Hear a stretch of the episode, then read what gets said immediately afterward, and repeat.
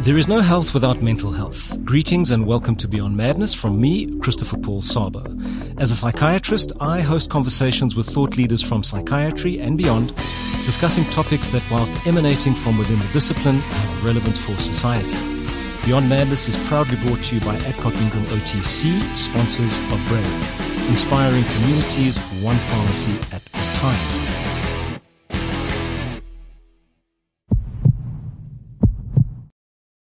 A successful business has many components. At a practical level, employee competence, good management, strategic leadership, and ultimately a product that the market needs or wants.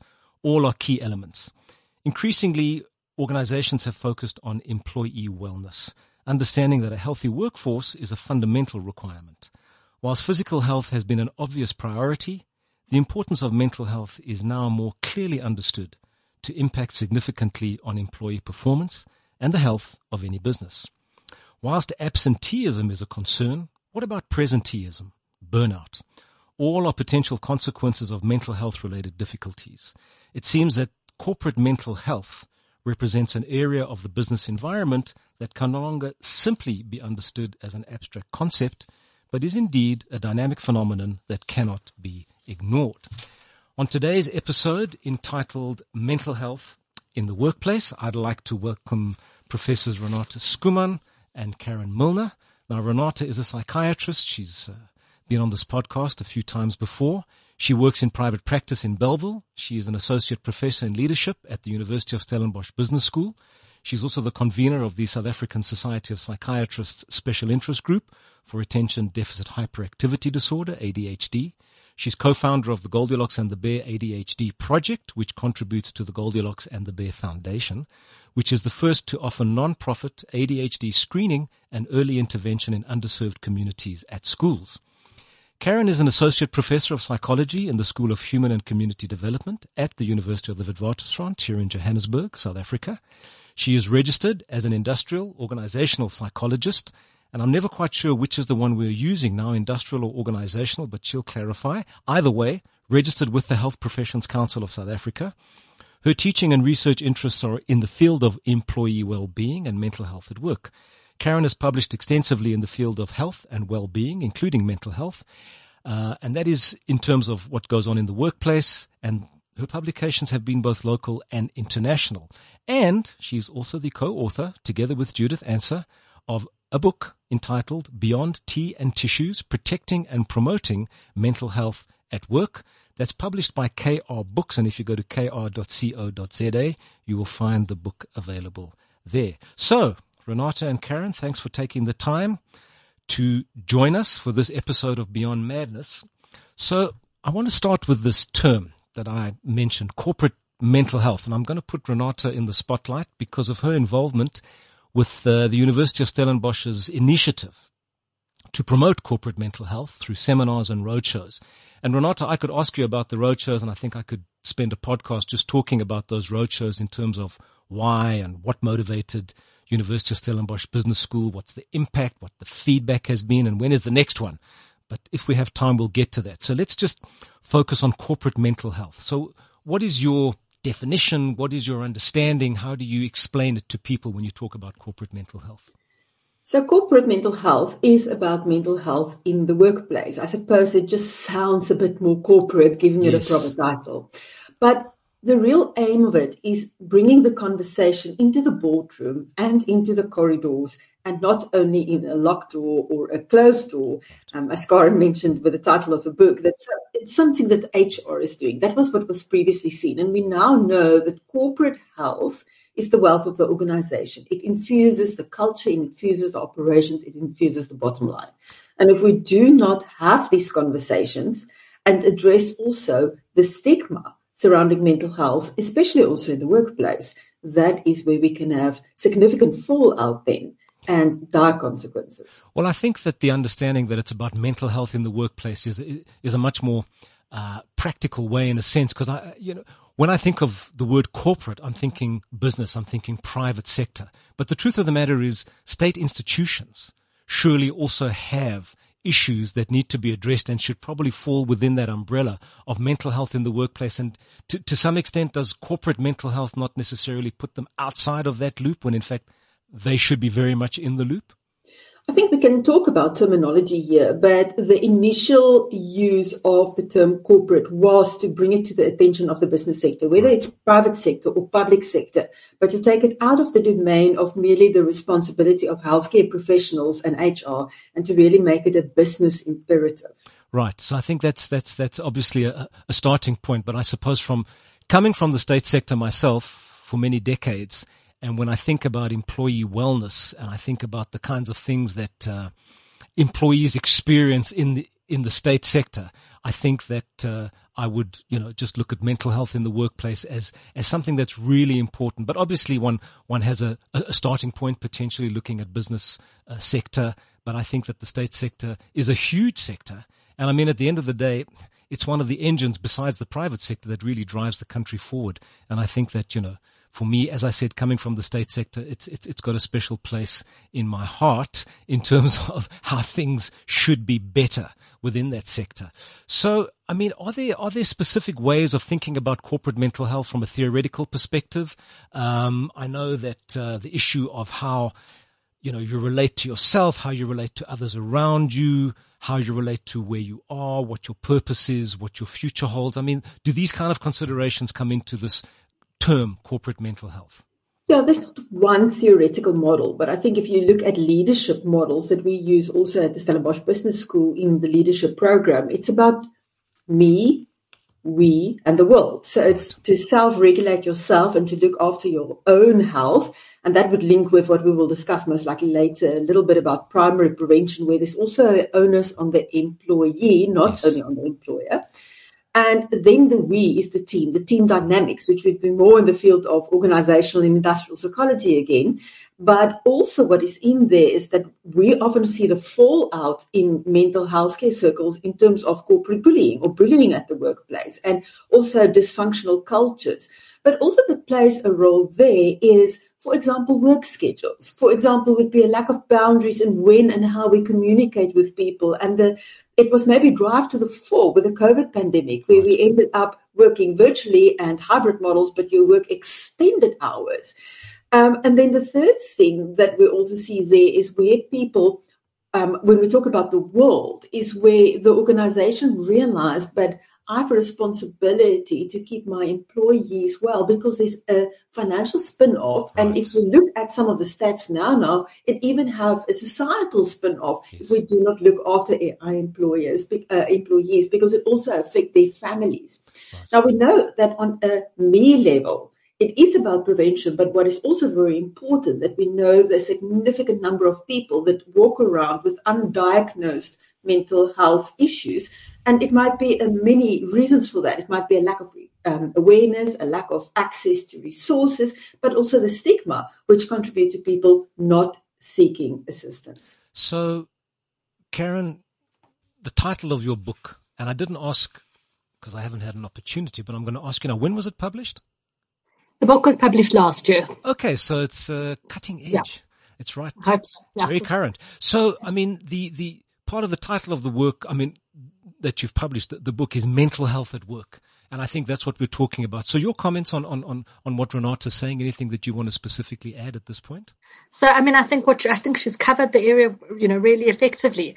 I think just to mention the, the title of the book, um, and where the book came from might be useful yes. here, you know, where the idea came from this yeah. book's been it's it's been kind of sitting for a long time um, while I you know debating whether or not and what I, what I must do with it. But it comes from an incident that happened many years ago um, when I was in a, an organization and I bumped into an old student of mine who was in HR and she was very very distressed. Um, and I asked her why she was so upset, and she just had a meeting with an employee who was really deeply depressed. Um, and she turned and who had been crying in her office, and she turned around to me and she said, "Karen." all I had to offer her was tissues and tea. And that phrase stayed in my mind, and I realized that most organizations, public sector, private sector, corporate, however you want to define them, um, there, simply isn't a capacity and there isn't an, a, an understanding of mental health in the workplace. and that organizations should be able to offer their employees in distress more than tissues and tea. And so this book is really about employ about empowering employees themselves, but also empowering everyone in the workplace uh, to be able to manage and deal with mental health issues. Okay, so that's very important. And obviously it's, it's, it's a partnership between the employer and the employee because at the end of the day, everybody gets something out of it. And so I think that that is very important, this, this idea of, of, of, of partnership and, and working together. But obviously the importance is linked to, I think, what I have seen written about as stress related conditions. And I think Renata, you've you've mentioned in, in some of the pieces that you've written, which were reports on, on, on the roadshow, looking at the costs of of of of stress related conditions. And I mean coming up with a figure that I saw of 2.2% of GDP. I mean that's a significant figure. I mean, do you want to comment on that? And, and, and just kind of put that in, in, in, in perspective in terms of just how much of a cost that really is. Because we're just talking about a purely financial cost now but that is speaking to the extent of dysfunction. Yes, thank you, Christopher. So there's a couple of studies. The one is a 2005 study and then a 2012 study, which then estimate this as 2.2% of the GDP, the impact of mental health disorders in South Africa. However, there's a more recent study that was published in 2016 by the London School of Economical and Political Sciences that compared South Africa to a number of other countries. And what was interesting, this study did not only look at absenteeism because we often measure mental health in terms of are you absent or right. at work. But, but they looked specifically at presenteeism. So being present at work, but being unwell. And the impact of that is tremendous. We know that South Africa is the country with the highest rate of presenteeism in percentage, according to the study. And they calculated the cost of that as more than the tourism industry, and also more than all the, the value of all the total social grants combined in South Africa. Sure. Now, that is only looking at people that's employed.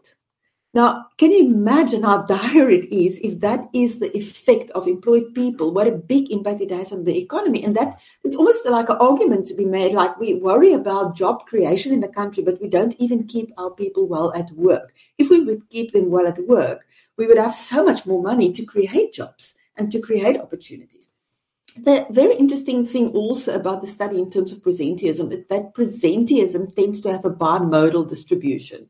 So it's either the people in the lower employment sectors that, that's affected, the day wages, the contract workers, where if I'm not at work today, there's no food on the table tonight, which means people stay at work. But the danger is there is it's often people that works with machinery or dangerous equipment. Mm. So, so the impact that that can have again in terms of serious injuries and life loss. The second part of the bimodal distribution is again the on executive level, either people that self-employed have their own businesses or people that's employed on executive level in organizations where they are the decision makers and they often feel I cannot take time off because I need to be strong. I can't seem to be vulnerable. I will just work harder and we will get through this but other people see the changes in behavior and emotional health, etc. And also, if you are mentally unwell, you cannot take clear, rational, cognitive decisions, which then again can potentially have huge negative impacts on the whole strategy and the, the way in which the organization is managed. I mean, for me, this is uh, how I'm thinking about it is that everybody in the middle is like the, the meat in the sandwich because essentially you've got your execs who are struggling, you've got your lower level who's struggling, and who's really then carrying the burden, which eventually comes down to your middle management and your regular employees, and to what extent does it then insidiously go through the entire system? So how does presenteeism kind of corrupt the entire system? Although it's got this bimodal distribution, at some point it's going to filter up and filter down. It does. And then it's the middle, middle level of employees, which most likely have sick leave. They have income, no, they do have pay, whether they take the leave or not.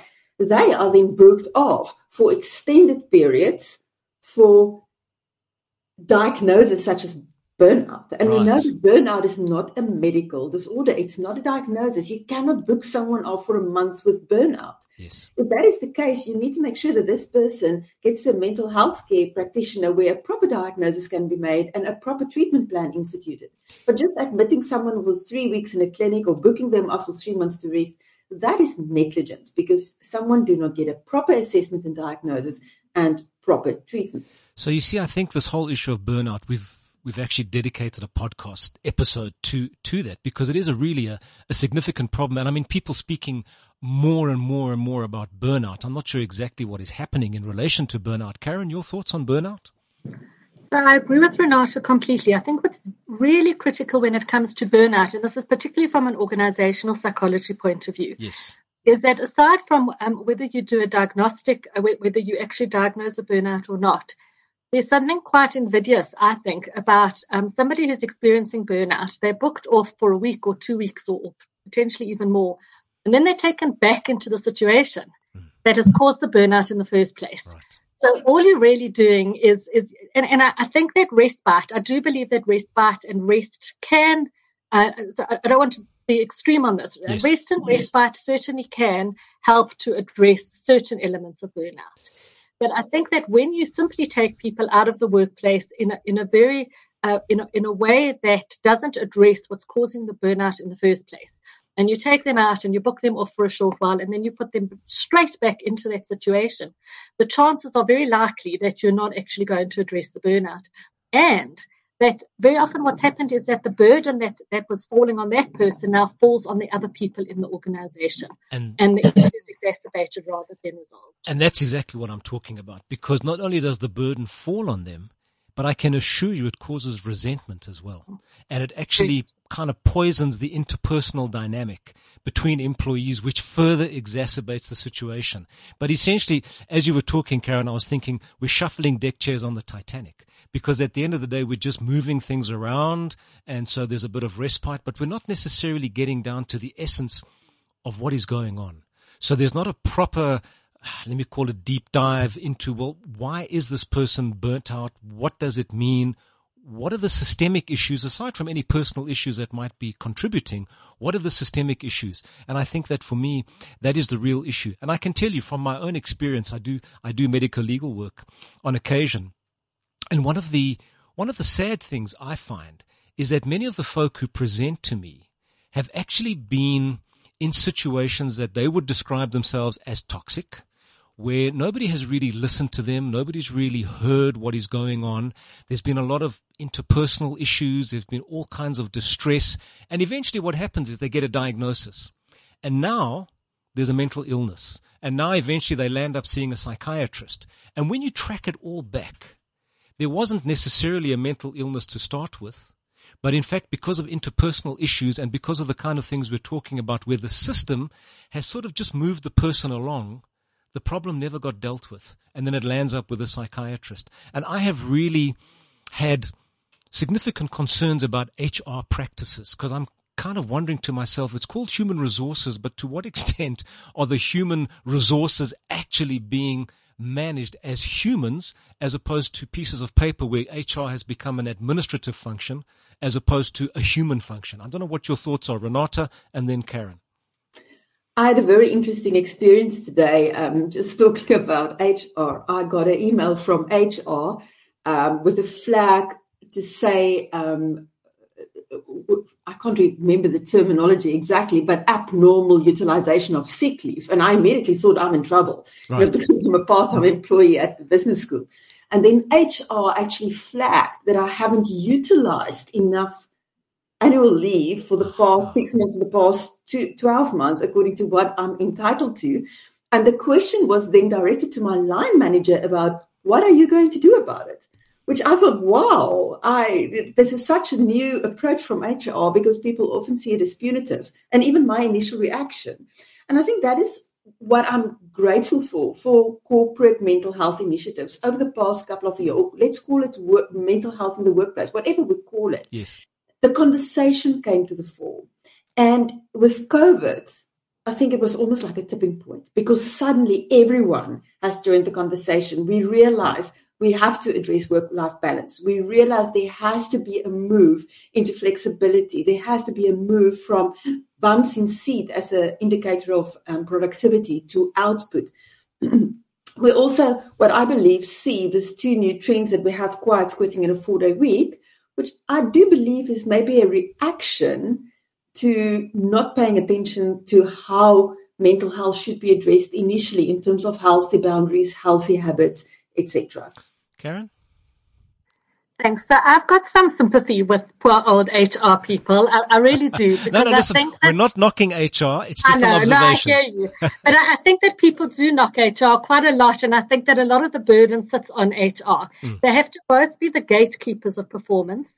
Um, so there's a role there, whether it be allow, as, as, as Renata said, whether you get an email criticizing you for not taking your leave or you get an email querying your leave. So on the one hand, they, they, they function as the, the gatekeepers of performance and the gatekeepers of a whole lot of functions that often do impact on um, employee well-being and on mental health.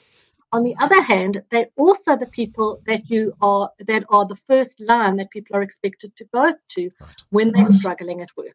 So they've got these very conflicting roles at some level, and they often are not really the people who are empowered or have the power to make fundamental changes to the workplace good HR, and I have come across them, and when they are good and they advocate on behalf of their employees, they are outstanding. Right. And when they see the role as advocating on behalf of their employees, they can make, and this is where I really would like to empower them. Yes. They, for their own jobs and for other people's jobs, they can make an immense difference.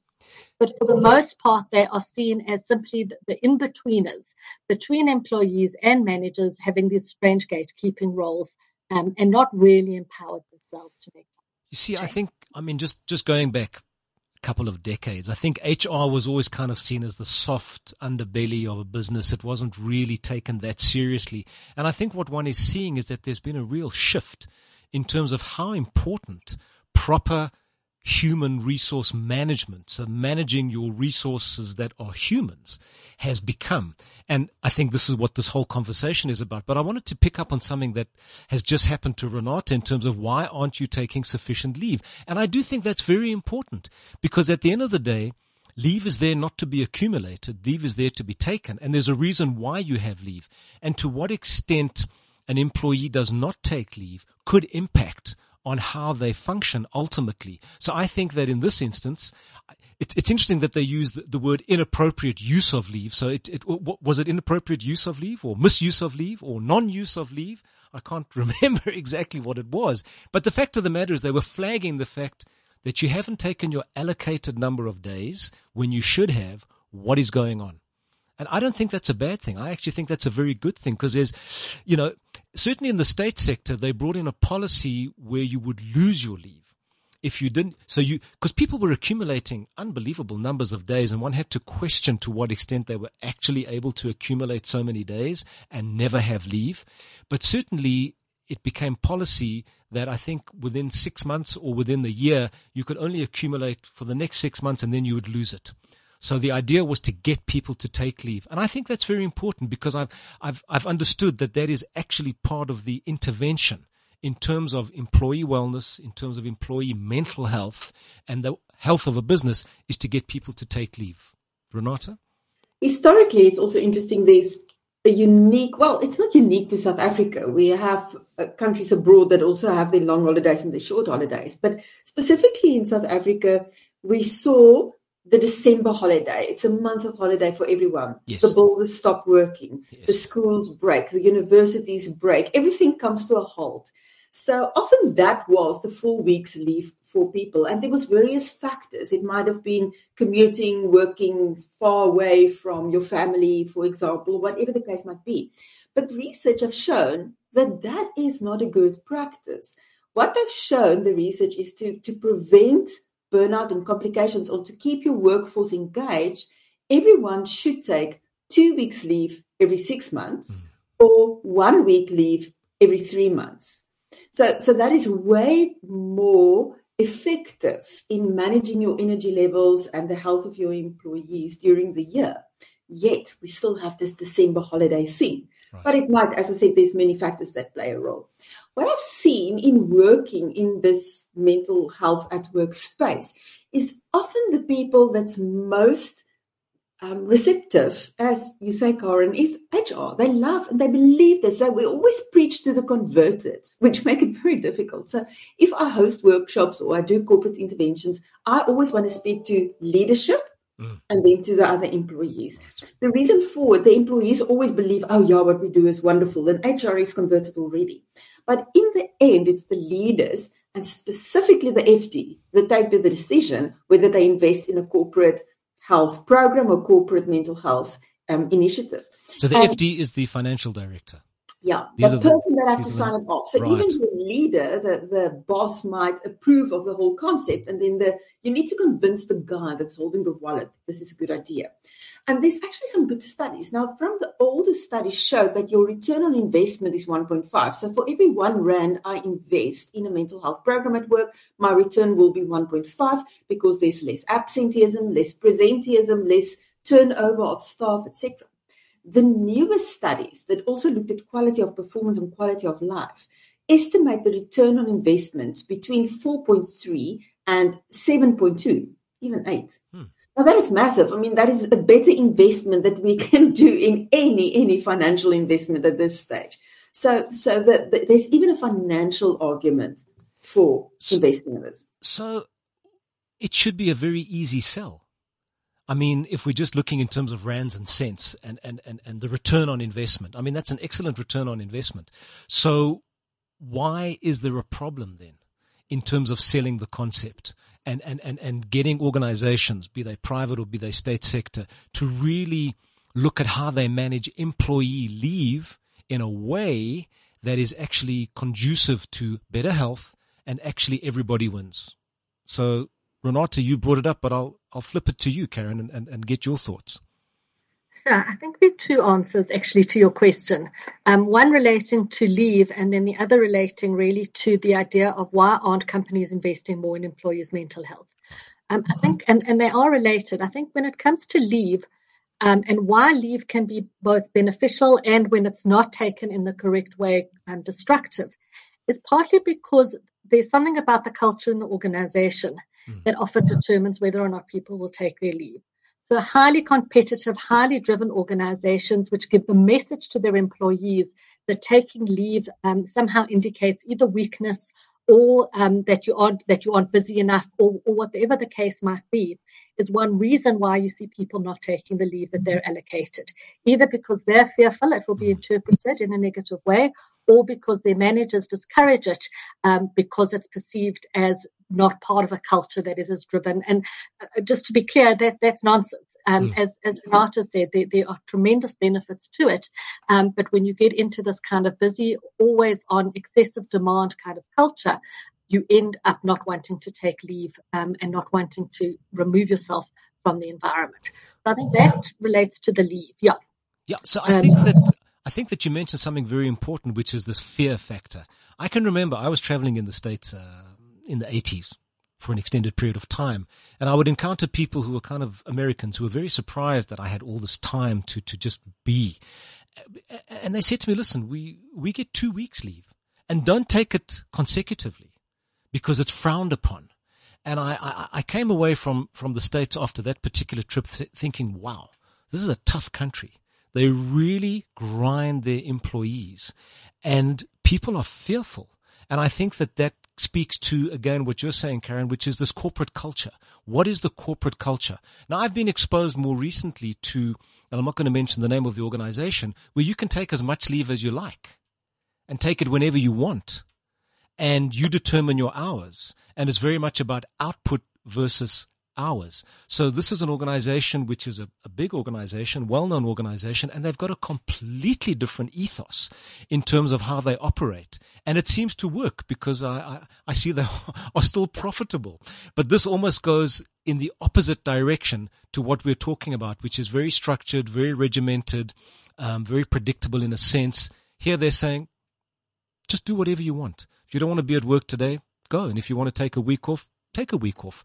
And what we're really interested in is, are you delivering in terms of what you're employed to do? And if that's the case, we got no questions. So that almost feels like it's going into a different extreme, but is it extreme? Or is that potentially the way to look at things? Karen and then Renata. So I think that an organization that does has that kind of leave policy, what they're effectively trying to do and what they're doing is to say we deal with adults. Right. And we believe that, and, and I think there are two very important things that you have to do in order to develop that kind of culture. And maybe it's not possible for all organizations to do, but it is something that I think many organizations could aspire to. Right. What you have to have there is a very strong culture of accountability. Mm-hmm. So that when you allow people to take the amount of leave that they take, you also have to be very willing to hold people accountable yes. when they when they abuse that privilege. Having said that, though, I think if you take as the underlying assumption of what they're trying to say, they're saying um, you're adults. Yes. You are perfectly capable of knowing how to, for, uh, you know, I know some companies that have done away with dress codes, not to say it's casual, but to say you're perfectly capable yes. of knowing how to dress. You're perfectly capable of knowing when you need a rest. You're adults. Take the time off that you need in the context of an environment where you also know when you're essential and when you're needed at work and when it's going to be a burden for others in your team. So where you can create a culture of accountability so you're not soft on accountability, you can treat your employees as adults, which is, I think, how what every organization should aspire to do. And you can enable that kind of a culture in a way that it doesn't have to feel extreme, but people take it with that kind of responsibility. So I suppose that's also got a lot to do, and here we come back to human resources, is who you employ. Because clearly you need to get a very certain type of individual into that organization who can buy in to the exact ethos that you're talking about, where there is this accountability. People are motivated to be productive, but on their terms as much as serving the organization as well. So I think that your recruitment process is probably a very important one in terms of actually making that work besides the actual corporate culture. Uh, Renata, I, I saw your, your, uh, when, when, when, when Karen said, uh, accountability. I saw you, your ears yeah, prick up. It's, it's one for me. If someone asks me what is the one thing that can change South Africa, I always say when people take personal responsibility. So it resonates very strongly with me. Um, it also links, it, it's really, I think it depends on the workforce, as you said. And it, yeah. I think most people want to do good. Most people want to do their got, a good job, but there's always free riders and people with poor work ethics. I was just wondering in terms of fostering that free environment yes. um, in which people potentially can flourish is we're talking about corporate mental health and obviously then the conversation tend to steer in terms of how do we prevent burnout and other psychiatric disorders. Yes. But shouldn't we start if we want to foster that environment aim to to emphasize fostering engagement more? Because for me engagement and burnout is always two sides of the same page. Yes. So shouldn't we have in this positive environment foster engagement? But if you foster engagement, it comes down to the same principles where we need to look at employers' responsibility as well of, for example, self-care. Yes. Which is a, if you don't do it, it's a risk for burnout. If you do it, it will enhance your engagement.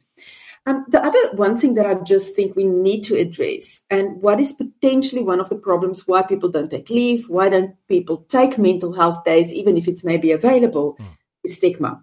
We just conducted a study actually at one of the tertiary um, medical institutions, um, looking at why was the uptake of the healthcare professional support for doctors, nurses, etc., so poor during COVID, despite all the additional initiatives there were, both in the specific hospitals, but also on a national level in terms of helpline, free services available to colleagues, etc. And we, we're really busy analyzing the data now, looking at the barriers to take up um, employee assistance programs because there's many, but so many times I would also see patients in my practice that I'm, I'm like amazed that they haven't presented earlier.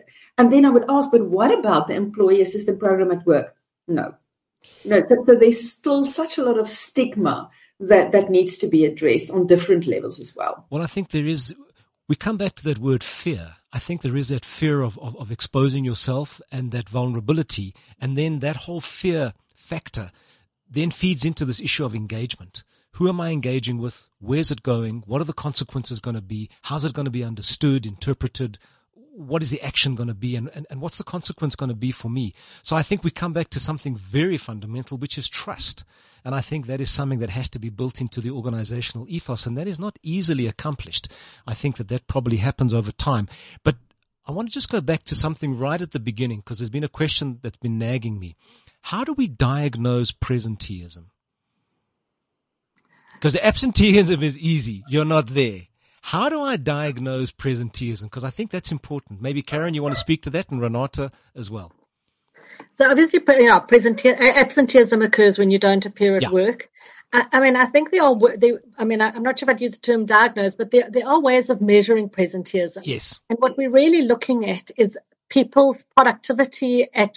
If, if you think about people and their daily or weekly productivity at the height of either their physical and or and and mental health, and we could take that um, productivity as that that's when they're at 100% productivity they're well, they're healthy, they're energetic, they've got the time and the energy and the concentration to spend on, on what they're doing at work. Then we have to, re- if, if we take that as the kind of baseline, and then we take somebody who is anxious hmm. or who is suffering from anxiety, and depending on you know how severe the symptoms are, but who comes to work, um, but spends a significant amount of time at work worrying about um, a family member, about an issue that they have, they're not concentrating, they don't have the energy, that will reduce that productivity by X percent. So it's quite, uh, and I'm hoping Renata may have better examples than I've been giving, but it's quite a, you know, I think it, it really can vary an enormous amount. You, you see the same kind of thing occurring with things like um, physical ailments like yes. back pain. But people, for example, often won't take off work if they've got backache but they come to work and they find it very, very difficult to concentrate on the work that they that they have to do, or they take time off. But I think you know we have to think about the optimum, um, yes. 100% productivity, and then how the various conditions make people who do come to work unable to concentrate um, or to focus or to be productive right. while they're um, Renata? Yeah, there's also other ways that we can measure it, and that is just purely talking to the team. Yes. Now, often okay. that person that is as presenteeism can frustrate fellow team members significantly because they're aware that they are picking up the slack of the other person and they don't un- always understand why. And they will go through the fluctuations in thought processes of anger and frustration to maybe trying to, to diagnose the person what is happening here. Does the patient have ADHD or anxiety or depression or is there substances involved? So, so there's a lot of other flags that we can see in terms of behavior as well. Um, I think one of the dire things of technology, although it is so enabling, we see such a lot of presenteeism in online meetings. And I think the mm. one thing that people do is they switch off their camera and they say, sorry, the bandwidth is a problem. That's nonsense. bandwidth in South Africa is not that pathetic. And so, so we, you just know people are doing something else. And some people are even proud to say, you know, like I listen to the meeting while I'm busy making supper. You're not engaged then. And so there's there's so many facets to it, and I think as organisations and leaders needs to be more innovative in terms of also monitoring productivity for the remote workforce. They also will have to start to monitor remotely presenteeism? You know, I mean, certainly we're talking about the employee, but I'm thinking about the manager at this point because technically you should know your employees. And I think if you are fully engaged with your employees, you will pick up that this person is not as productive as they were, not as productive as they should be. You will also hear grumblings from the fellow employees who may come to you and say, listen, so and so is not doing such and such. And so I think that management has a very important role to play. And here I'm speaking specifically not about senior management, I'm talking just about a line manager, somebody who's responsible for a group of employees. So I think that awareness and sensitivity is, is, is, is critical when you are managing people to actually have a sense of them as people because that's where you often start to pick up there are subtle changes that are taking place. They're more irritable, they're a bit more withdrawn, they're coming a bit late, there are all kinds of issues. So, you know, this is just to sort of put it there. Renata? I think what is important there that we just go back to the basics of the definition of presenteeism. and dis- distinguish from disengagement right. because there's a big group of people that just disengage, whatever the reason might be, whether it's because they don't find meaning in their work, work ethics sucks, or whatever the case might be. Presenteeism specifically refer to what we see, but it is due to the presence of a mental health disorder. Right. Is it always? Because I think obviously presenteeism can have a number of causative factors, of which mental illness could be one, potentially. By definition, By yes. definition. Karen? A physical and mental health. Right. So by definition, it's, it's, other things, as as Renata pointed out, other things like disengagement can have an you know where you choose to uh, place. You know, mental health also is quite a large continuum. Yes. So you could arguably say that somebody who is deeply dissatisfied with their job actually is experiencing poor well-being. Yes. excuse me, at work. Um, but if you if you take more conventional definitions of mental health and you're referring to presenteeism, presenteeism is specifically a productivity loss associated with mental and physical Okay. uh, ill health. Okay. So, so at least we've clarified that and one can use that as, as one needs to. There was something that we were touching on about wellness. And, you know, I see a lot written about wellness initiatives, employee wellness programs, and I wondered to what extent these programs or the employee assistance program kind of comes in at the tail end as opposed to being involved at the beginning, where in fact these wellness programs are constant, dynamic interventions that are monitoring the situation and not just looking at the system, but looking at individuals within the system. And so my experience has often been that you call in the EAP, Employment uh, Assistance Program, at the end. And then it's all about employee wellness program that get, that kind of kicks in to say, oh, we've got a problem with this employee. And then they get involved. And I'm thinking, oh, but hang on a sec.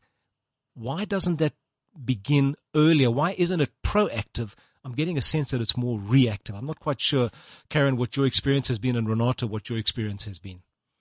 So, I mean, I agree. I think it is, and, and it's, it's to some extent, it's partly in the design. The, di- the design of an employee assistance program and the origins of an uh, employee assistance program is really comes out of um, addressing a problem once it's reached, if not yes. a crisis point, certainly quite a severe point. Yes. Um, I always laugh. I think that sometimes, you know, it's, when somebody, I, I, don't laugh at this, but no. if somebody comes and tells you that something terrible has happened to them, and you turn around to them and you say, Oh, have you seen someone? Have you seen a therapist? Have you seen a psychiatrist? And your responsibility has now been passed on to the therapist or the psychiatrist, and you don't need to worry about them anymore. And I think to some extent that's what's happened with EAPs. Right. I think they're fantastic. I think that they are a tremendous management support, but I think they can also be used too much at the latest level, at a, at a very tertiary level, where you end up um, that the manager has done her, his or her job by referring an employee to an employee assistance program rather than some quite often fundamental job design changes um, or, yes. or, you know, workload issues or, or managing um, a whole lot of other issues and taking an interest in their employees, which, as you said, firstly can prevent the problem or can address it earlier. And secondly, the responsibility shouldn't all be sitting um, with the EAP. You see, I'm, I'm just getting a sense of a lack of integration because I can assure you that as a senior manager, my involvement with the employee wellness or the employee assistance program was only if there is a problem, as opposed to experiencing them as coming to me and saying, how's it going with your staff? Do you have any issues that you might want to share with us, or are there any things that we could more uh, uh, get more directly involved with? And I think for me, then that becomes an issue of of concern versus intrusion. I don't want to label people. I don't want to be too intrusive. But if I do have concerns, I don't necessarily want to only go looking for someone to help me when it's reached that point. And so for me, it's about how you integrate employee wellness into management as a function that is actually dynamic as opposed to just reactive. That's my thought based on my own experience in the state sector, certainly. Um, Renata, you wanted to jump in?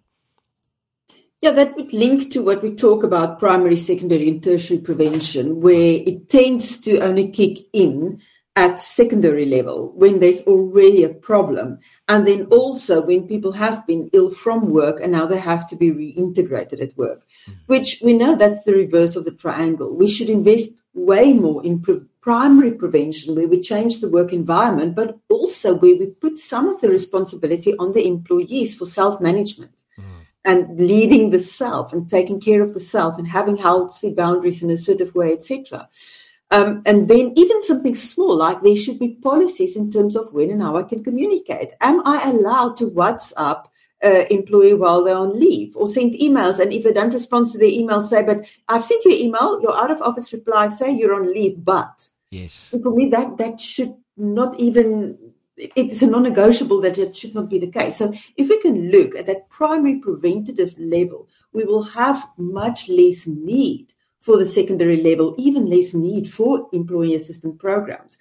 But then on the other hand, when we have tertiary prevention, when someone has been ill from mental health, I also don't think organizations is doing enough to reintegrate people at work. Mm. There's a tendency to go straight into extended sick leave disability and there you go. Yes. Instead of working alongside occupational therapists, which specialize in help you addressing the workplace environment to reintegrate your employee back at work. Well, I think, I mean, we're talking about organizational culture. And I think that what we're speaking about is a need for a significant rethink. And I'm not saying it doesn't happen because we've mentioned organizations that seem very progressive and maybe to not an, to an extreme relative to, to, to most, but they might be onto something. But the issue of corporate culture, I think, is very important and how it is kind of infused into the actual culture. But I wanted to go back to something because we spoke about remote working. And what I've seen actually, as much as people are speaking about remote working and looking for that blended approach and how much better it is, I'm wondering to what extent it can be more stressful. Because I've also heard of situations where when you're working from home, you've literally got to be always on.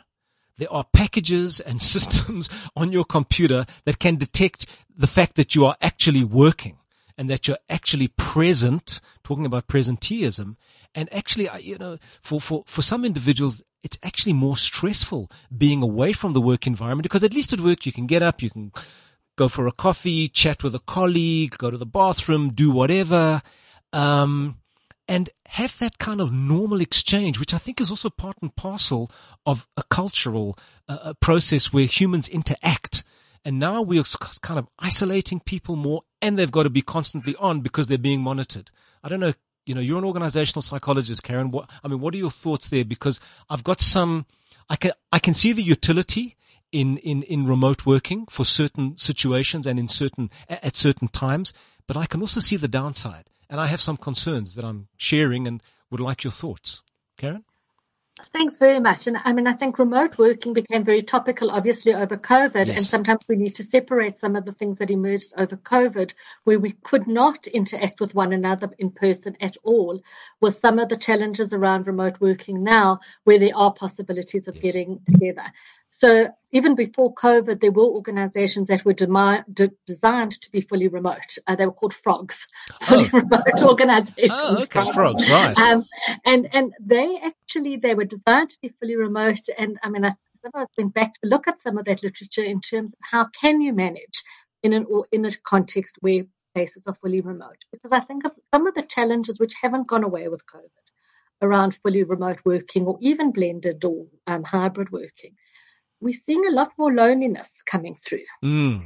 Um, there's quite a lot of research, and I, I, think it's easy if you're in a familiar environment, for example, um, you know, you, you have some kind of connection to other people, but a fully remote or even largely remote often leaves people with very little informal contact. So you might be on Teams meetings and you might be online quite a lot, but we all know that the you know the coffee coffee machine moments, the, the casual interactions are gone. So I think loneliness is a real danger um, that is unlikely or is unusual to be associated with the workplace. But as we're becoming more remote, I think loneliness is something that people are having to address and that we do need to have more of that interpersonal contact.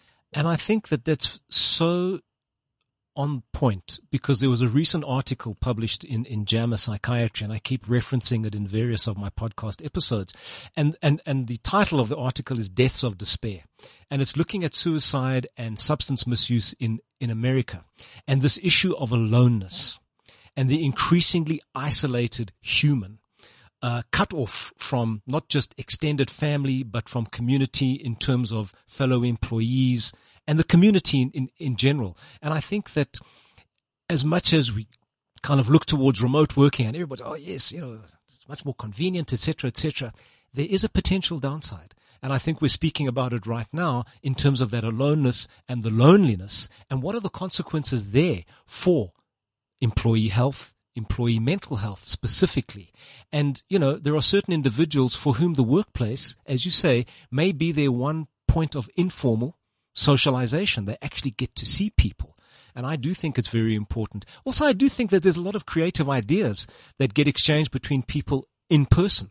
And it's good for the organization where you can bounce things off one another and new ideas come. Renata, what were your thoughts about what Karen was talking about in terms of this loneliness and the and the and the and the remote working and, and, and that as a potential downside that is maybe not spoken about much?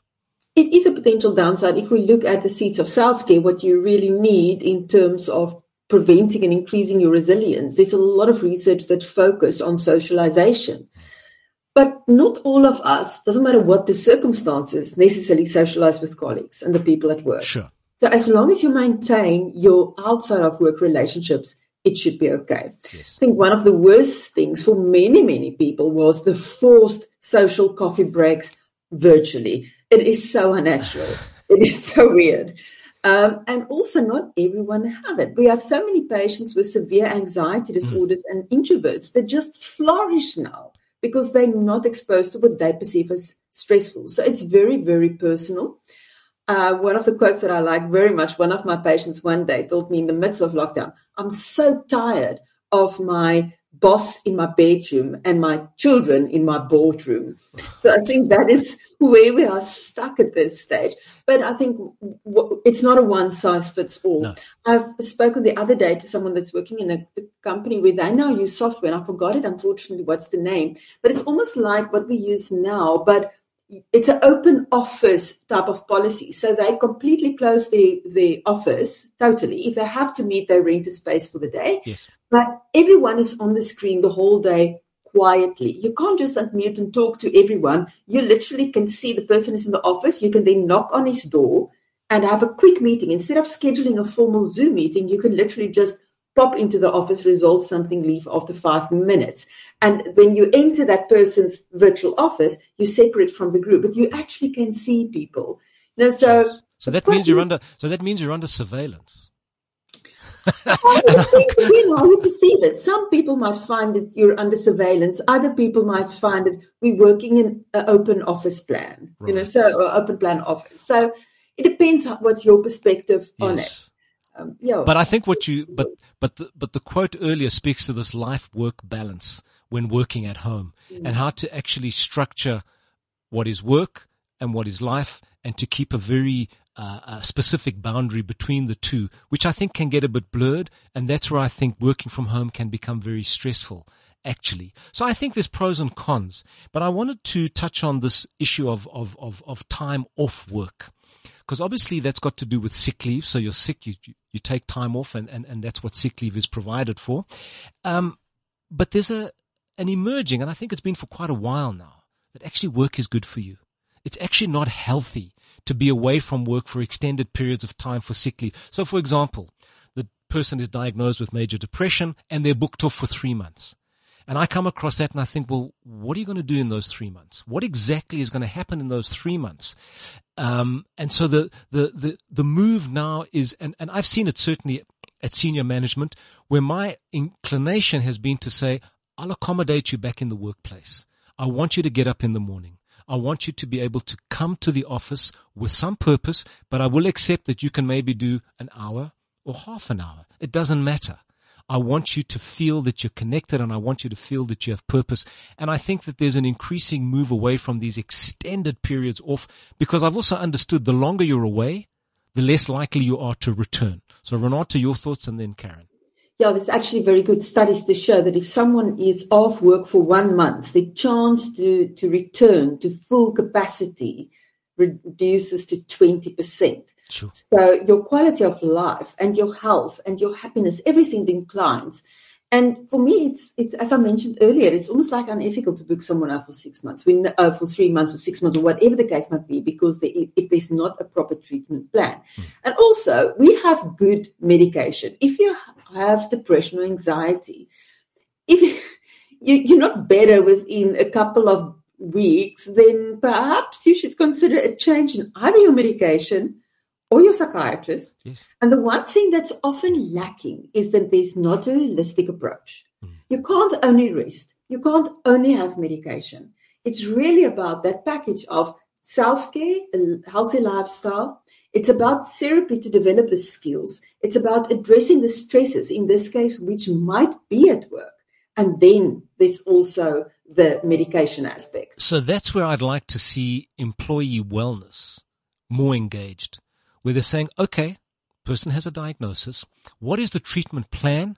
And with a full justification for any periods off, which I can understand. I mean, somebody, let's say is acutely suicidal, somebody who's depressed, needs to be hospitalized, understood. Now they've come through that. We're in a more rehabilitative phase. What is the plan? And to what extent is employee wellness interacting with not just the employee, but also their caregiver? Obviously, there are issues of confidentiality and those kinds of things that need to be borne in mind. But it's about a, a, a proactive involvement to make sure that we don't get a chronic situation that then becomes disability and then we've lost that worker. So I don't know what your thoughts are, Karen, but I'm thinking how employee wellness can be more proactive in engaging with mental health care providers, obviously with consent from the patient who's an employee and how one might work that? 100%. I think that typically when we talk about mental health in the workplace, we um, we automatically assume that the workplace is a source of stress and distress for the person. And I think that there's a very strong counter argument to that as well. And that is that the workplace is a source of meaning, it structures time, yes. provides people with dignity and the opportunity to earn a living.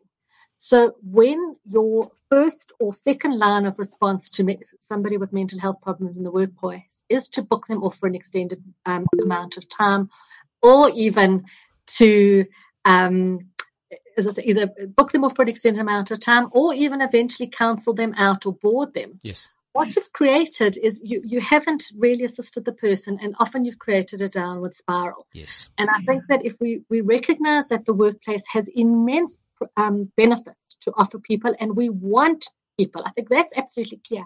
As individuals, as colleagues, and as a society, we want mm-hmm. people with mental health problems to be in the workplace, to be managed properly, and to be productive members of society. And by integrating wellness opportunities, wellness providers, managers' assistance and help, colleagues' assistance and help, Yes. That is far more likely than taking the route of just let's um, sideline the problem or let's just book them off for a certain.